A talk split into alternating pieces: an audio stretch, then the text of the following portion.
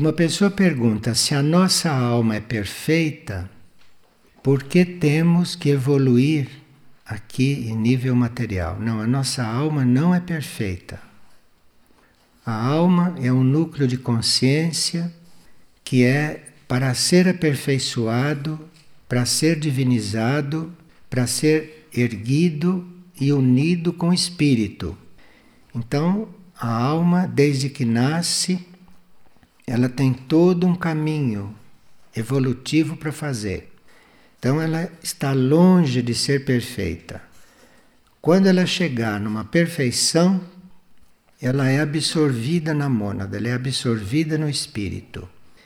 Então, se existem almas em evolução, é porque não são perfeitas. Enquanto existe uma alma perfeita, ela não é. Porque se fosse perfeita, já estaria dentro do espírito, dentro da mônada. E o que caracteriza, pergunta uma pessoa, um impulso da alma e um impulso da mônada, um impulso do espírito? Qual é a diferença?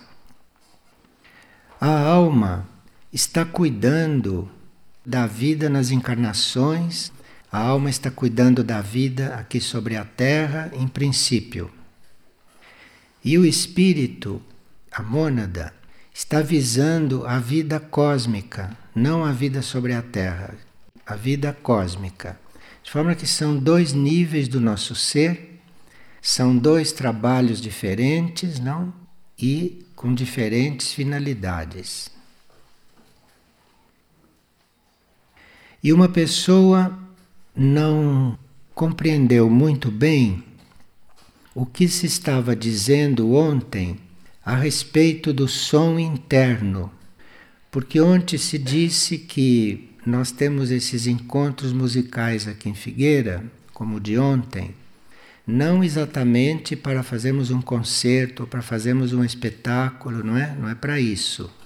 Mas é para nós irmos nos reunindo internamente através dos sons, através das músicas, tanto através do trabalho de instrumentos quanto através da voz humana.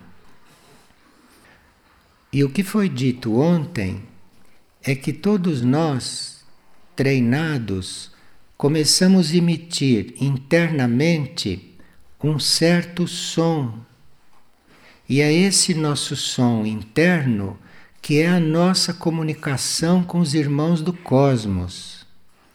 Então, se nós falamos, isto não é a comunicação com quem não está no plano físico. A comunicação com quem não está no plano físico e a comunicação com quem está em diferentes áreas do cosmos, em diferentes planos, é o nosso som interno. Então, esse nosso som interno é a nossa forma de comunicação. Isto é o que foi dito.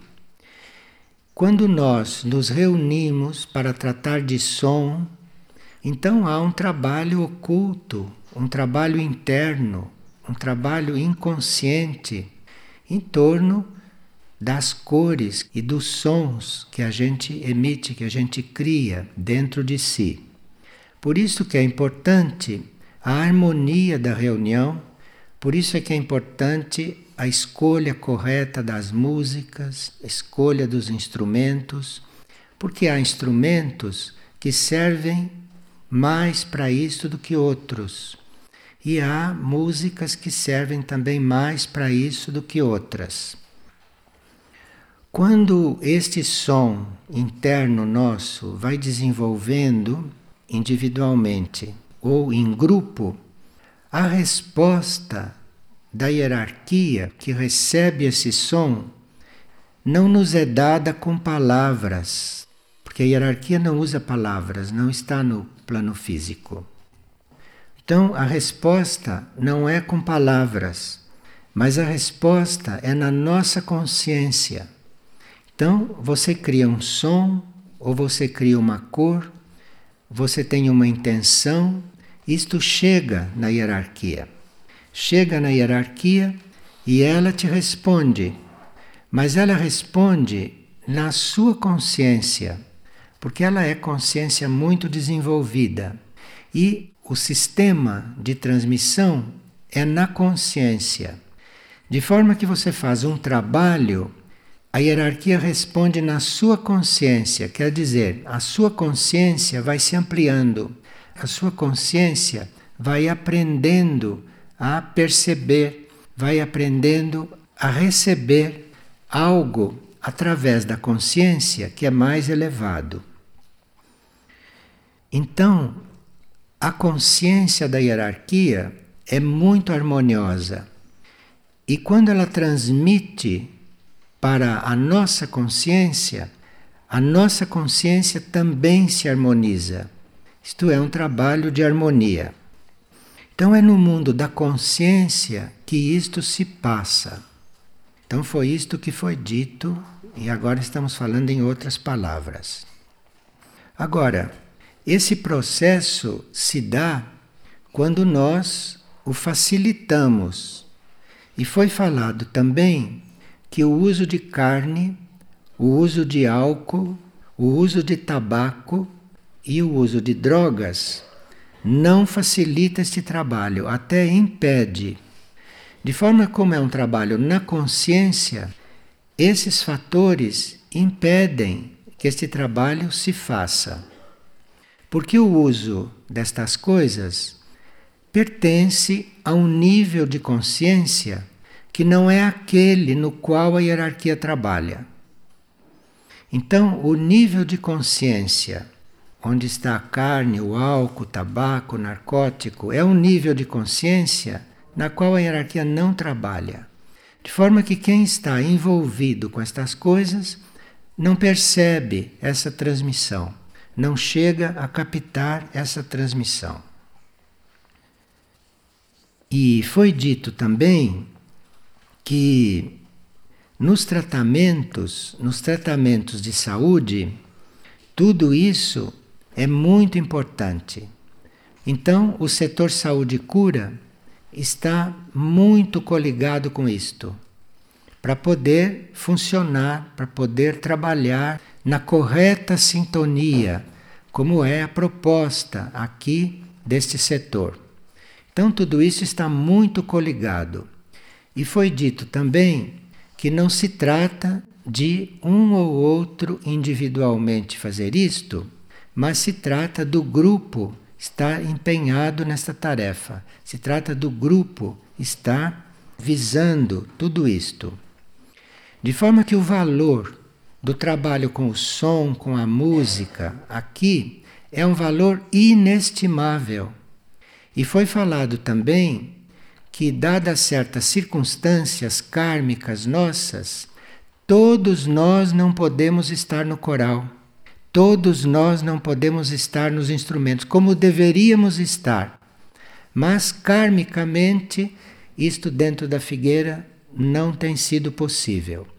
Então, aqueles que estão no coral ou aqueles que estão nos instrumentos, e nós que estamos frequentando essas manifestações e nos unindo com essas manifestações, estamos fazendo um trabalho básico e essencial aqui dentro de Figueira, para o trabalho de um modo geral.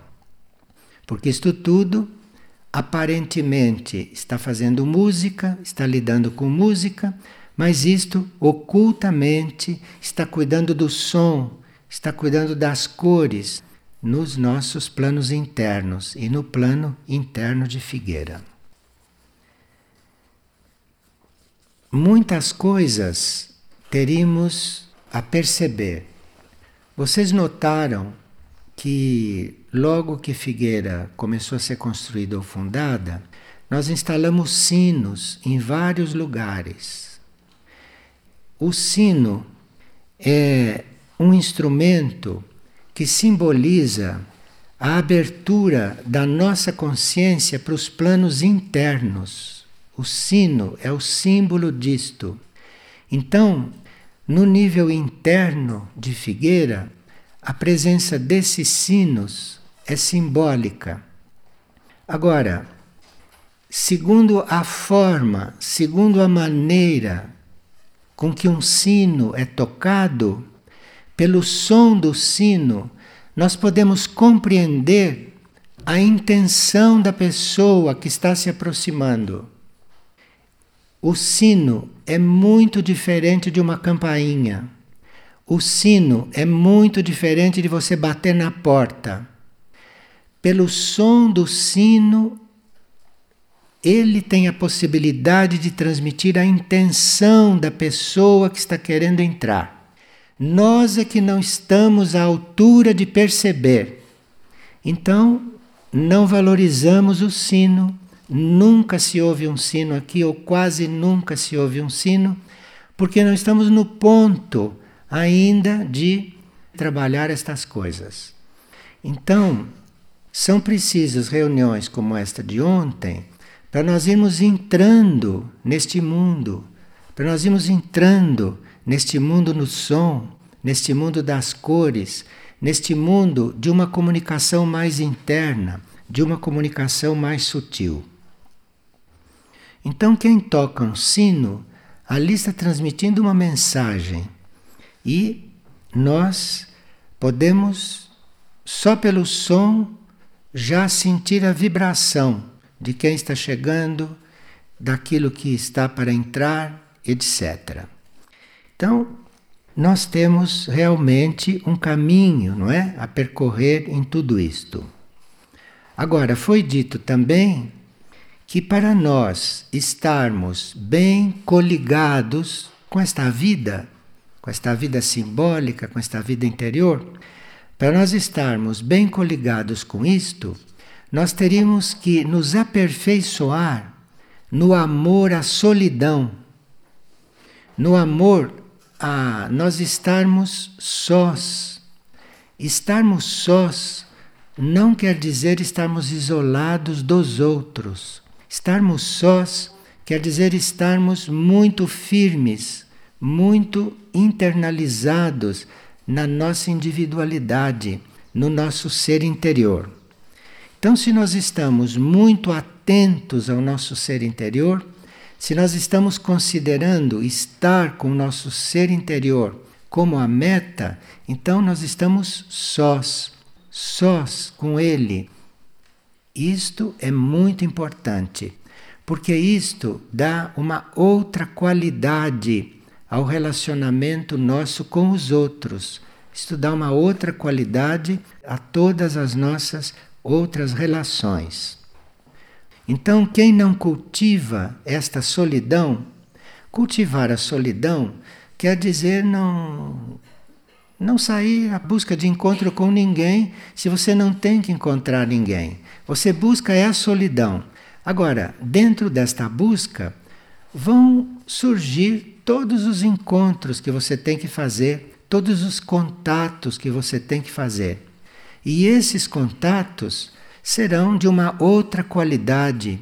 Isto produzirá outros sons internos, produzirá outras cores internas, porque você estava buscando a solidão, você estava firme no seu próprio centro. E quando nós buscamos a solidão, não precisa acontecer que a gente fique solitário, porque aquilo que tem que se aproximar de nós se aproxima. Só que não foi você que chamou, só que não foi você que procurou. Aquilo foi atraído, aquilo veio porque foi atraído, porque existe uma qualidade que corresponde. Então, um encontro é realmente um trabalho, porque aquilo foi atraído e aquilo que vem para se encontrar vê-se que necessita de algo que você tem a dar, ou vice-versa. Então são encontros verdadeiros, não são os encontros sociais. Isso também foi acenado da última vez. Agora, a outra coisa que é muito necessária, além da consciência da busca da solidão, é nós estarmos dentro destas coisas sem interesses materiais. Nós não vamos buscar solidão e nem vamos buscar controle da palavra, nem silêncio, por questões materiais, para fazer silêncio físico nos lugares, Porque o silêncio físico nos lugares não quer dizer que ali esteja tendo silêncio. Porque a mente das pessoas pode estar tão agitada que está fazendo muito mais barulho do que se a pessoa estivesse falando. De forma que isto não deve estar em busca de fatores materiais, não é o silêncio físico que se está buscando. O silêncio físico ou a harmonia no plano físico é uma consequência, é um resultado desse trabalho está sendo feito. E nós vimos também que esses trabalhos sutis, esses trabalhos muito internos e que são bastante subjetivos, que nós deveríamos aprender a não levar para dentro desses trabalhos os nossos problemas ou os nossos conflitos, para não levar para dentro desse trabalho aquilo que foi chamado do nosso sofrimento. Não levar estas coisas para dentro deste trabalho. Então, se nós temos um problema, se nós temos um conflito, se nós estamos sofrendo com qualquer coisa, enfim, isto tudo a gente procura deixar de lado, procura deixar isto paralelo e não levar essas impressões para dentro deste trabalho. Porque isto é tão sutil que um problema nosso, um conflito nosso, uma coisa nossa destas, pode manifestar um som, uma cor completamente diferente e não sirva nessa construção mais elevada, nessa construção de maior qualidade. Nós teríamos que realmente aprender a nos imunizarmos em certos momentos de tudo isto que são os nossos conflitos, de tudo isso que são as nossas situações. Então, as nossas situações devem ser postas de lado e nós fazermos este trabalho enquanto estamos fora destas situações. Situações depois retornam e vocês continuam desenvolver. Mas nesses momentos, não trazer nenhum tipo de situação humana, de conflito, de sofrimento, de mágoa para dentro disto, porque senão o trabalho fica contaminado e a gente não percebe, a gente não chega a sentir o trabalho que está acontecendo e aí não se engaja de uma forma correta. Uma pessoa estava lendo o livro de Mistritlan e leu lá que algumas plantas irradiam uma energia que é um composto da energia do universo. Uma energia que tem origem estelar e que está presente em todos os planetas, inclusive neste. Então a pessoa está perguntando que plantas são estas. Ali está falando do trabalho no próprio centro de Mistlitlã. Mas nós temos plantas que não sei se já foram descobertas, porque existem em todos os planetas, nós temos plantas que têm uma energia que não é só vegetal, mas temos plantas que têm uma energia que é um composto da energia própria do reino vegetal e da energia do universo. Isto são plantas especiais, isto são ervas, ou são plantas que estariam disponíveis para a medicina. Essas plantas têm um composto que é radioativo e que não é agressivo. E essas plantas são conhecidas não, de civilizações mais avançadas. Porque as civilizações mais avançadas não estão no plano físico, estão nos planos internos. Mas as plantas que nós vemos aqui no plano físico também têm a contraparte nos outros níveis. Então existem plantas no plano etérico, plantas no plano astral e assim por diante.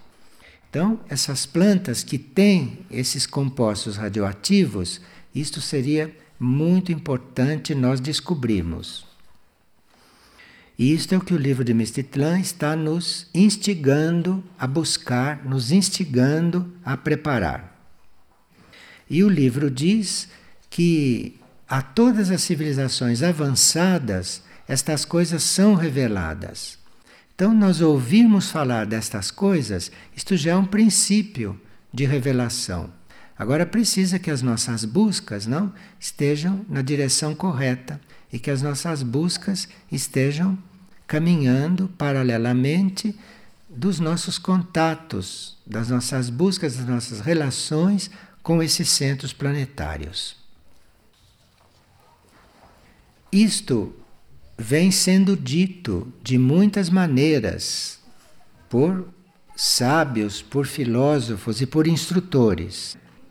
E aqui existem algumas frases de Cherubindo que esclarecem estas coisas que vêm ao nosso encontro.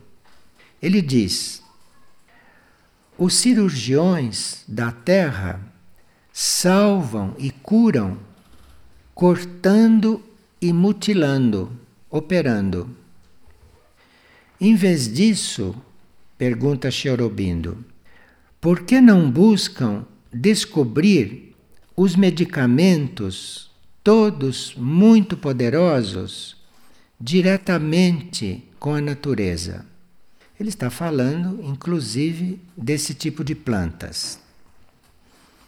Agora, a explicação para isso não está só nos cirurgiões, não está só na medicina.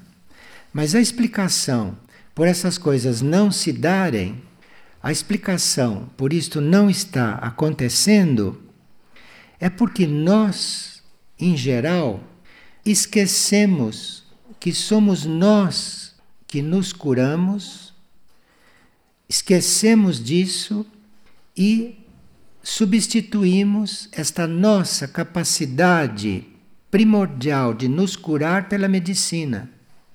A medicina vem em auxílio quando nós falhamos no ato de nos curar. Quem é que sabe disto? Então, nós usamos a medicina porque perdemos a capacidade de nos curar, porque perdemos a capacidade de nos tratar. Por isso é que usamos a medicina. E essa dependência que nós criamos a respeito de medicamentos e toda a ciência médica que é baseada nisso, isto se tornou para nós uma segunda natureza. E nós normalmente preferimos esta segunda natureza, preferimos esta dependência a usar tudo isto que a natureza tem aí para nós estarmos muito mais sintonizados com a nossa autocura, com a nossa forma de curar a nós mesmos. Claro que hoje ninguém pode prescindir da medicina e ninguém pode prescindir dos medicamentos, não? Nós sabemos disso. Mas isto não impede que a gente tenha isto claro, porque a uma certa altura tem que haver uma retomada, tem que haver um novo rumo, tem que haver uma conscientização, porque os tempos futuros, ou a nova Terra, ou nós mesmos, nas etapas futuras, devemos estar em outra situação, devemos estar muito mais libertos disto, senão Sri Aurobindo não estaria tocando nestes assuntos. E ele diz ainda: os medicamentos são necessários nas doenças porque os nossos corpos ficaram viciados em não melhorar sem remédios. Veja, nós com isso não estamos querendo dizer que não se use mais medicamento, porque isso é outro tipo de loucura. Mas nós temos que ter estas coisas presentes para irmos fazendo um trabalho, para irmos tendo um impulso numa direção que nós não sabemos que repercussão pode ter. E Cherubindo diz: no momento em que a medicina diz que não pode fazer mais nada por nós, no momento em que a medicina diz não temos mais recursos, esse é o momento em que a natureza pode entrar. A partir daí é que a natureza pode entrar. Ainda ontem eu estava conversando com uma pessoa que está tratando de uma pessoa desenganada.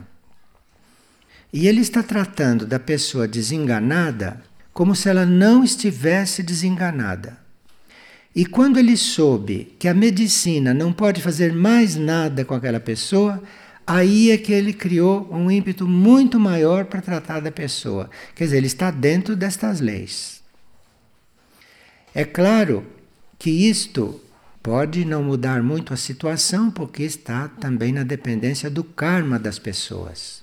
Mas nós tendo consciência destas coisas, quando estamos lidando com esses fatos, né, a todos os momentos, é muito bom a gente se recordar. E ele diz que toda essa facilidade que a ciência médica encontrou de tomar o lugar da nossa autocura, isso e a hereditariedade que nós recebemos são o que nos impede de estar sadios, de estarmos diante da saúde, de estarmos, enfim, numa situação saudável. E ele diz ainda: muitas vezes, quando fazem mais do que perturbar ou envenenar o corpo, as drogas curam o corpo. Mas isso só acontece se o seu ataque físico sobre o corpo for sustentado pelo espírito. Então ele não diz que as drogas sempre envenenam. Não, os medicamentos às vezes salvam. Em certos casos, só se salva com os medicamentos. Isso nós temos que ser bem objetivos. Mas, mesmo quando os medicamentos estão agindo, ele diz que é porque o espírito permitiu.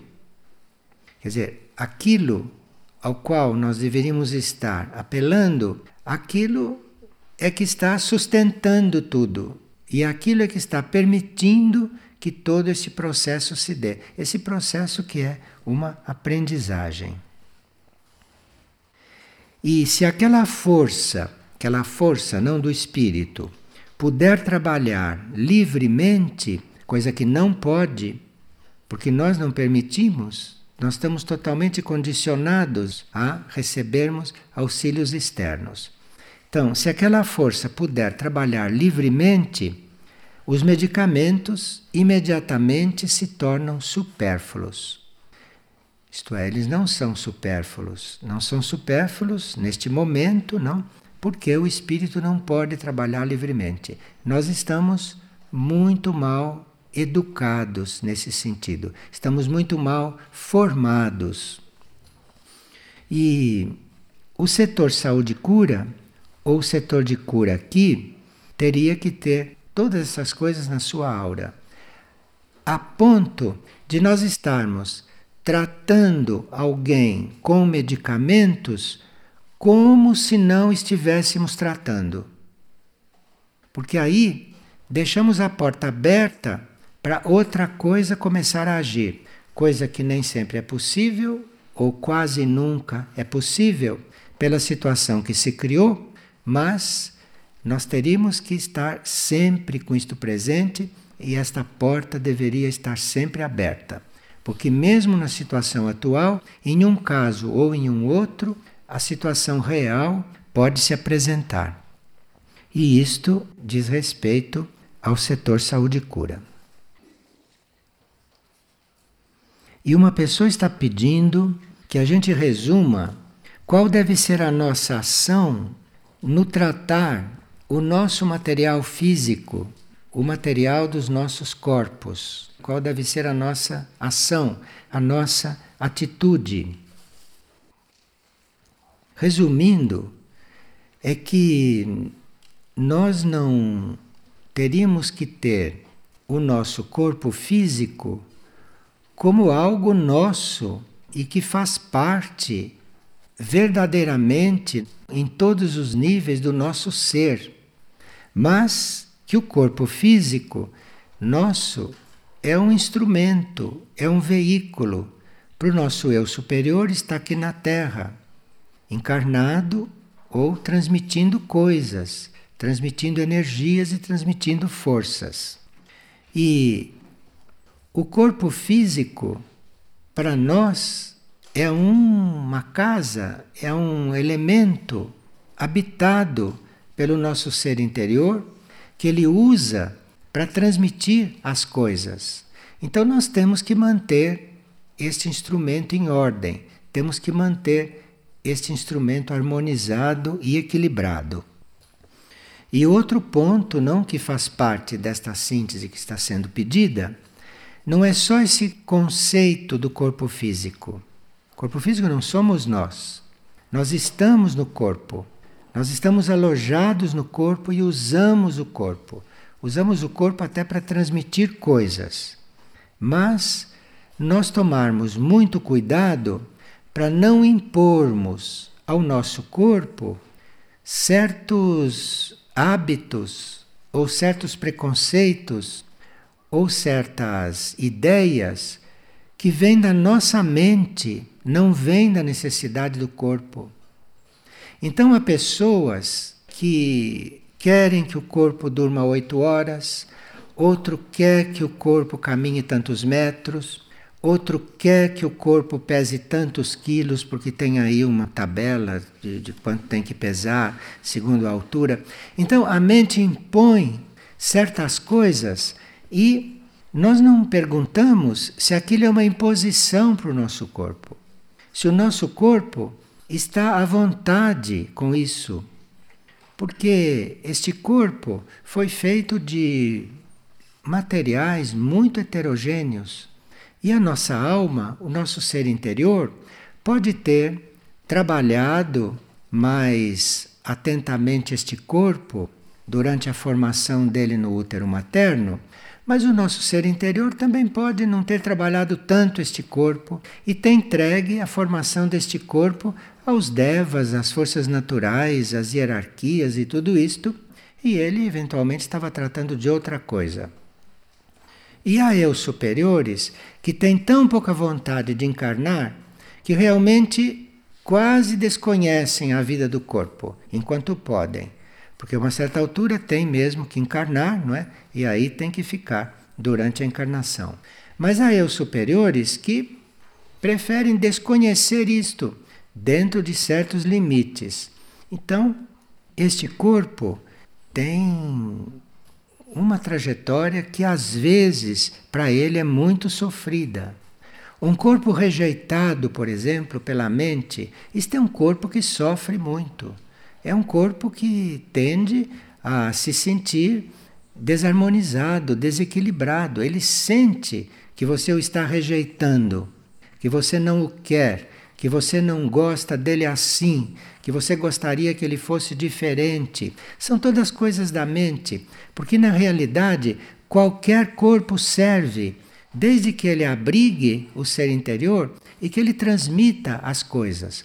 Agora, se ele tem que ter certas características que facilitem mais ou menos a tarefa, isto a alma tinha que saber disto antes, a alma tinha que ter consciência disto e a alma teria que ter trabalhado o corpo dentro do útero materno para chegar naquele ponto em que ela necessitava.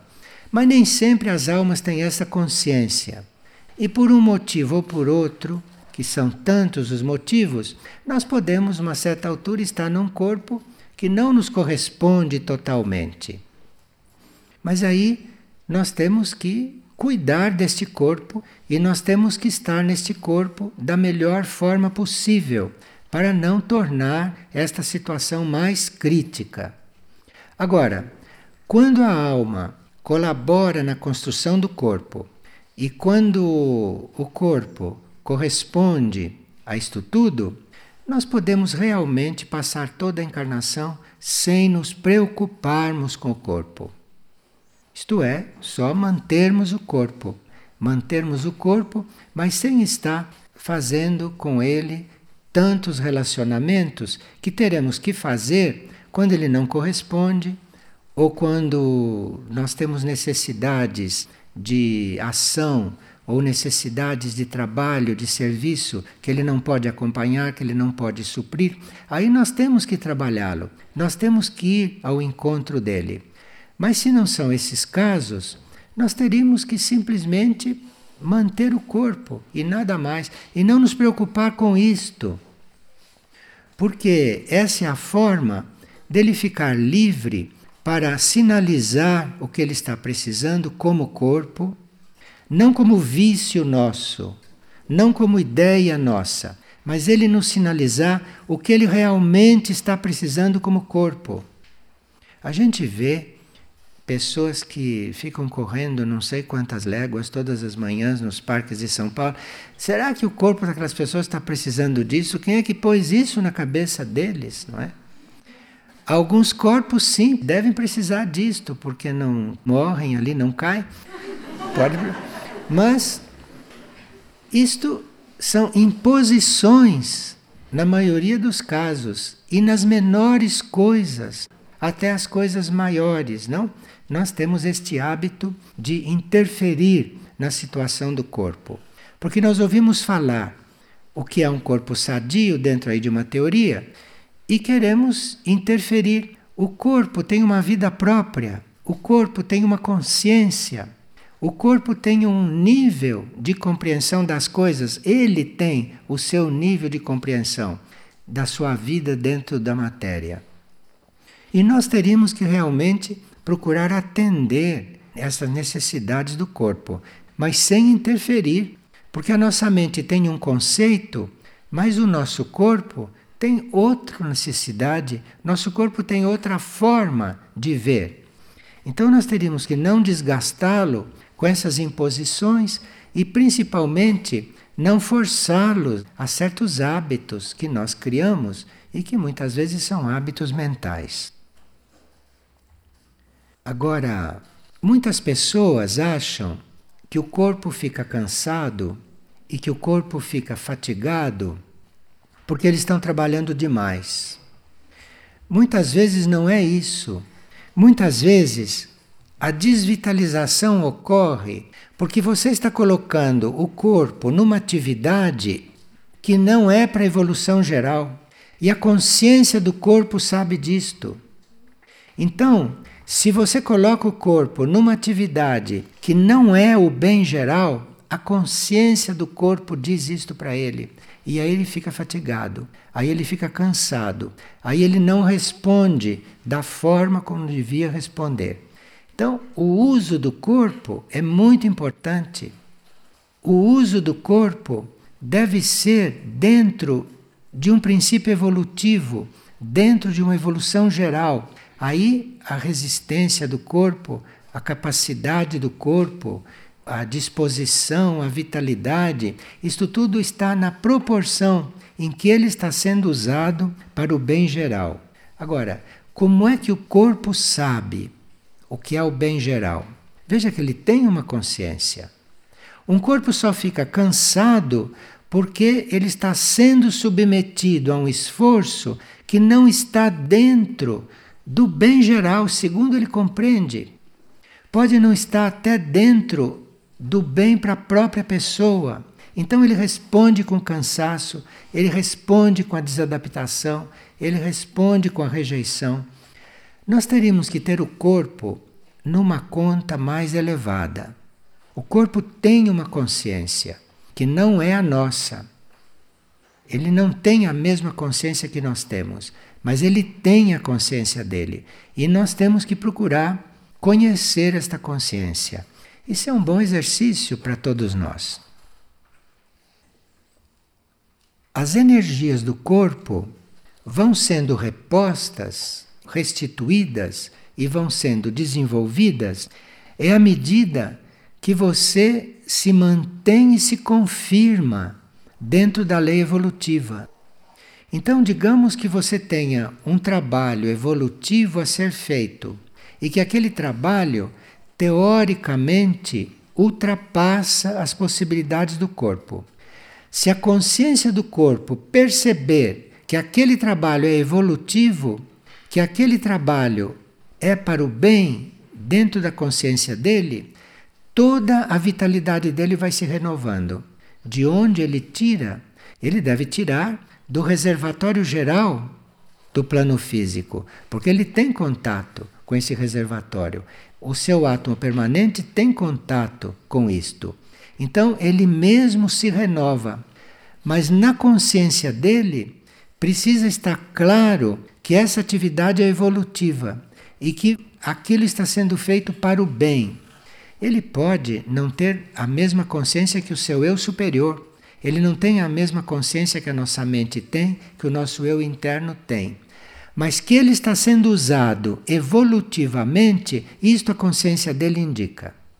E é aqui que ele renova a sua energia. É aqui que ele se renova e que ele se refaz. Enquanto o corpo habituado com certos tipos de proteína, como proteína animal, por exemplo, enquanto certos corpos condicionados à proteína animal está pedindo este tipo de proteína, a consciência do corpo está se rebelando contra isto. Porque o corpo tem a ver com o corpo dos animais. Isto vem do mesmo núcleo. O corpo animal, isto é uma coisa só. E o nosso corpo é animal. Então, o nosso corpo, se por um lado ele já foi habituado ou condicionado à proteína animal, portanto, você confirmando o estado animal dele, na consciência dele, se já é um corpo mais evoluído, ele na consciência dele se rebela a isto.